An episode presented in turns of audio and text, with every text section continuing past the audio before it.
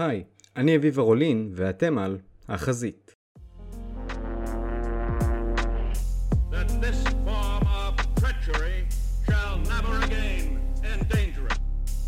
sign the act of unconditional surrender of all German land, sea, and air forces in Europe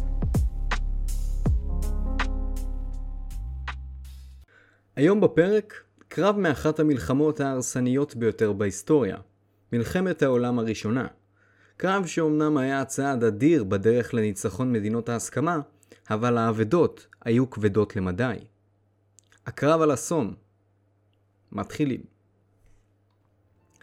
השנה היא 1916.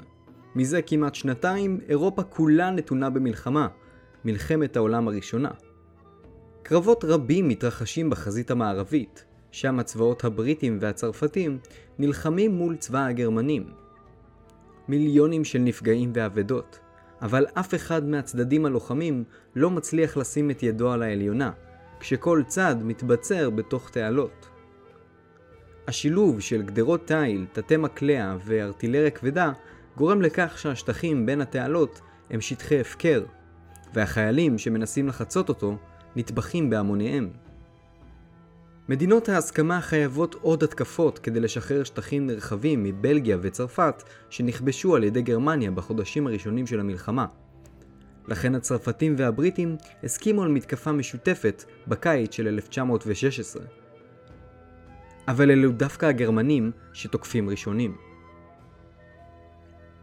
הצבא הגרמני פותח במתקפה מסיבית לעבר העיר הצרפתית ורדן, הגנת העיר זקוקה לכל חייל מילואים פנוי. לכן בשל מחסור בחיילים בצבא הצרפתי, הצבא הבריטי לוקח את הפיקוד על המתקפה המשותפת שמתוכננת בקיץ. מתקפה שתהיה המתקפה הגדולה ביותר במלחמה עד עכשיו. מטרת המתקפה היא לשחרר את הלחץ מהצבא הצרפתי כך שיוכלו להילחם בוורדן. ההתקפה תוכננה להתרחש בחודש יולי, בחזית שאורכה כ-40 קילומטר ליד נהר הסום בצרפת. המפקד הבריטי החדש, הגנרל סר דגלס הייג, העדיף לבצע את המתקפה דווקא בצפון בלגיה, שם יש מטרות אסטרטגיות ברורות. מה גם שנהר הסום היה אזור שלכל אורך המלחמה, עד עכשיו, היה שקט יחסית, מה שעזר לגרמנים לבנות עמדות הגנה חזקות. אבל נהר הסום הוא המקום בו הצבא הבריטי והצבא הצרפתי נפגשים, לכן מתקפה משותפת חייבת להתרחש שם.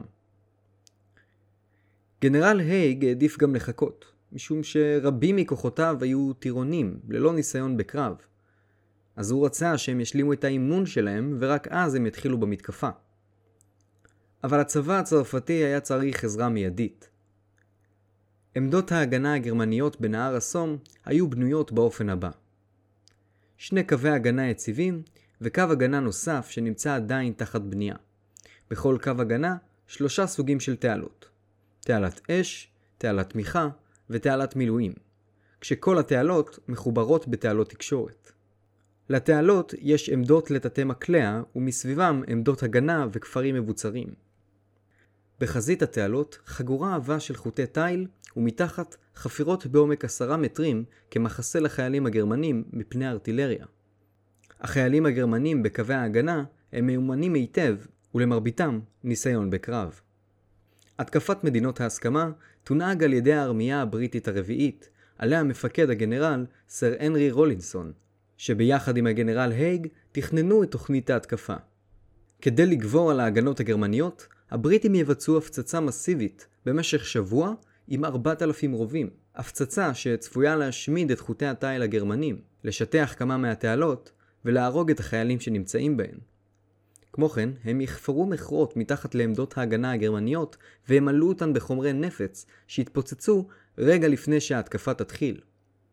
לאחר ההפצצה, 16 יחידות רגלים בריטיות וצרפתיות אמורות לקחת את התעלות שמסומנות להם כמטרה כשההתנגדות תהיה מינימלית.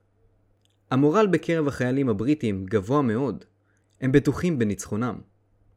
אבל בערב המתקפה יש מספר דיווחים מדאיגים על כך שההפצצות הבריטיות זכו להצלחה חלקית. יותר ממיליון וחצי פגזים נורו, אבל בשל צוותים חסרי ניסיון, מחסור בנשק כבד ופגזים פגומים, רבים מחוטי התיל נשארו שלמים. ההגנה הגרמנית יצאה מההפצצה כמעט ללא פגע. המודיעין הגרמני, בעזרת שבויים בריטים וצרפתים והאזנות לקווי טלפון לא מקודדים, ידעו בדיוק מתי ומאיפה הבריטים באים. ההפצצה הבריטית מגיעה לשיא בשעה 7 בבוקר, כשהבריטים מפציצים מכרה ענקי מתחת לעמדת הגנה גרמנית, מה שגורם לחיילים הבריטים להסתרר קדימה כדי לכבוש את העמדה. כמה דקות לאחר מכן, מכרות נוספים מתחילים להתפוצץ. בשעה שבע וחצי בבוקר, ההפצצה עוברת לקו ההגנה השני של הגרמנים, כאשר חיל הרגלים הבריטי והצרפתי מסתערים לשטח ההפקר. בינתיים, כוחות גרמניים יוצאים מהמכרות שלהם כדי לאייש את עמדות תתי המקלע. מספר יחידות הסתערו בהתמדה לעבר קווי ההגנה הגרמנים, אבל רוב היחידות שלחו את כוחותיהן לשטח ההפקר לפני שההפצצה תתגבר, כך שההסתערות אל עבר קווי האויב תהיה קצרה ככל האפשר. בצפון החזית המצב היה עגום. לא משנה באיזו טקטיקה הבריטים השתמשו, הם מהווים מטרה קלה לתתי המקלע הגרמנים, במיוחד כשהם מקובצים יחד כדי לעבור את חוטי התיל. חיל הרגלים הבריטי מתקדם בתעוזה, אבל מאות נטבחים. מספר יחידות מצליחות לפרוץ את קו ההגנה הגרמני. יחידה 36 מהכוחות הבריטים מצליחה לכבוש עמדת הגנה גרמנית. אבל כשהיא בלי תגבורת ועזרה, היא מבודדת ושורדי היחידה נאלצים לסגת באותו הלילה. מימינם, יחידה 32 מצליחה לכבוש עמדת הגנה נוספת, וקצת יותר דרומה, יחידה מספר 34 מצליחה לכבוש מכרה גרמני. אבל כל אלו הם כלום בהשוואה לכל קו ההגנה הגרמני, ולכן כל ההישגים הללו רחוקים מהמטרה המקורית.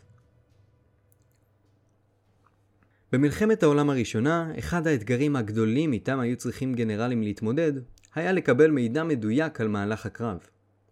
מכשירי רדיו לשטח לא הומצאו עדיין, וקווי הטלפון נחתכים כל הזמן מירי הפגזים. לכן קצינים השתמשו בדגלים, באורות ואפילו ביונות דואר כדי להעביר מידע. אבל לא ניתן להסתמך על אף אחת מהדרכים האלו כדי לגבור על הבעיה הזו.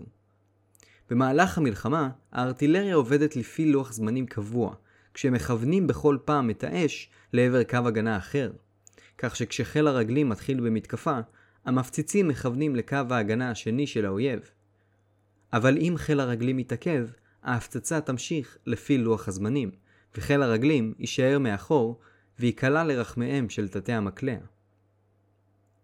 ניתן להשיג מידע על מהלך המלחמה גם באמצעות צפייה מהאוויר על ידי כדורים פורחים וכלי טיס, אבל גם זה רק בתנאי שמזג האוויר הוא נוח ויש שליטה באוויר.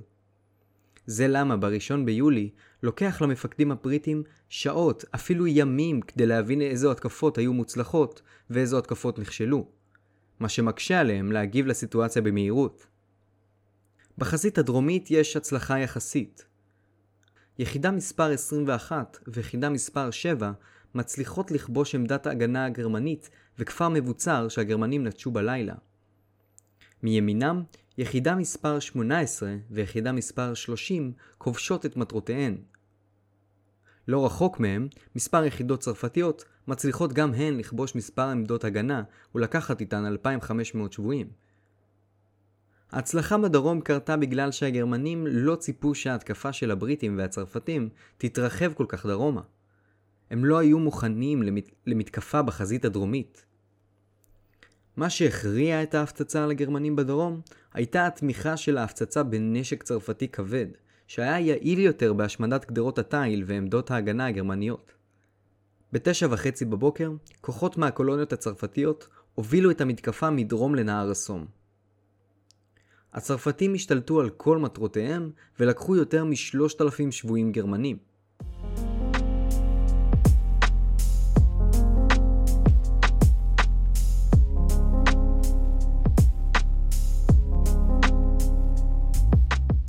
אני כאן עם אה, יובל מלכי, איש חינוך, יוצר ומגיש פודקאסטים.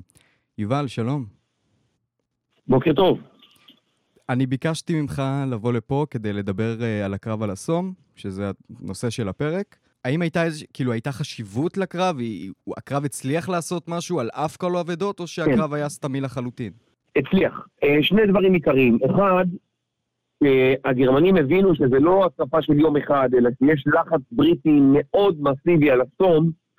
הם הפסיקו את המתקפה בוורדן, במזרח צרפת, והם פתאום הבינו שהם צריכים עכשיו אה, למנף כוחות, לשנע אותם. יש חזית רוסית, יש להם את החזית בוורדן, פתאום עוד חזית הסום, וזה הפך את הקווים שלהם לדלילים, והם עברו מהתקפה להגנה. אז קודם כל הם נבלמו. דבר שני שקרה, בקרב הזה שהוא מיוחד, שהבריטים כל הזמן חשבו איך אנחנו מפתחים את, הקר... את הקרבות. איך אנחנו מייצרים נשק שובר שוויון. נשק שבעזרתו נוכל לנצח את המלחמה. ובתחילת המלחמה היו להם אה, מכוניות שהיו עליהם לוחות ברזל וצריח קטן מסתובב. הגיע הרעיון להפוך את זה למכונה ענקית, מפלצת, שנקראת הטנק.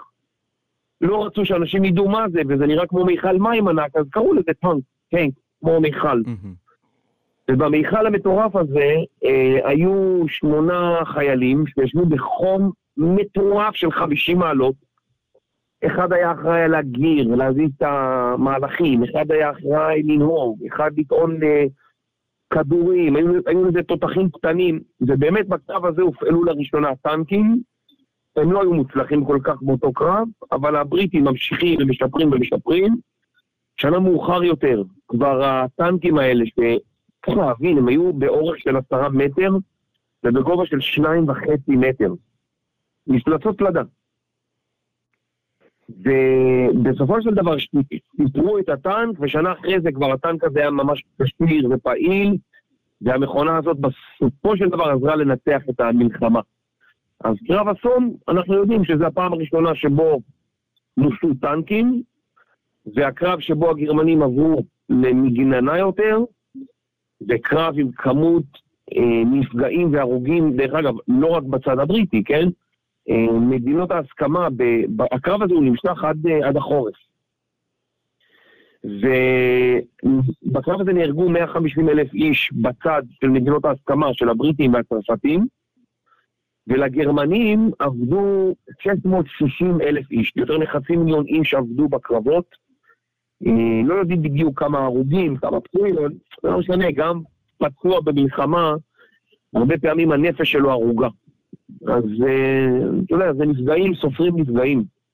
וזה כמויות מטורפות, זה מיליונים, מיליונים, זה קשה, קשה להבין את הדבר הזה. יובל, תודה רבה. תודה לך. תודה שהייתם איתי. אתם האזנתם לחזית. אם הפרק מצא חן בעיניכם ואתם מעוניינים לשמוע עוד, אתם ואתן מוזמנים ומוזמנות לעקוב אחר הפודקאסט בכל הפלטפורמות בהן הוא נמצא. הפרק הופק במסגרת לימודי מגמת תקשורת בקריית החינוך גינזבורג ובכאן כל יבנה הסכתים.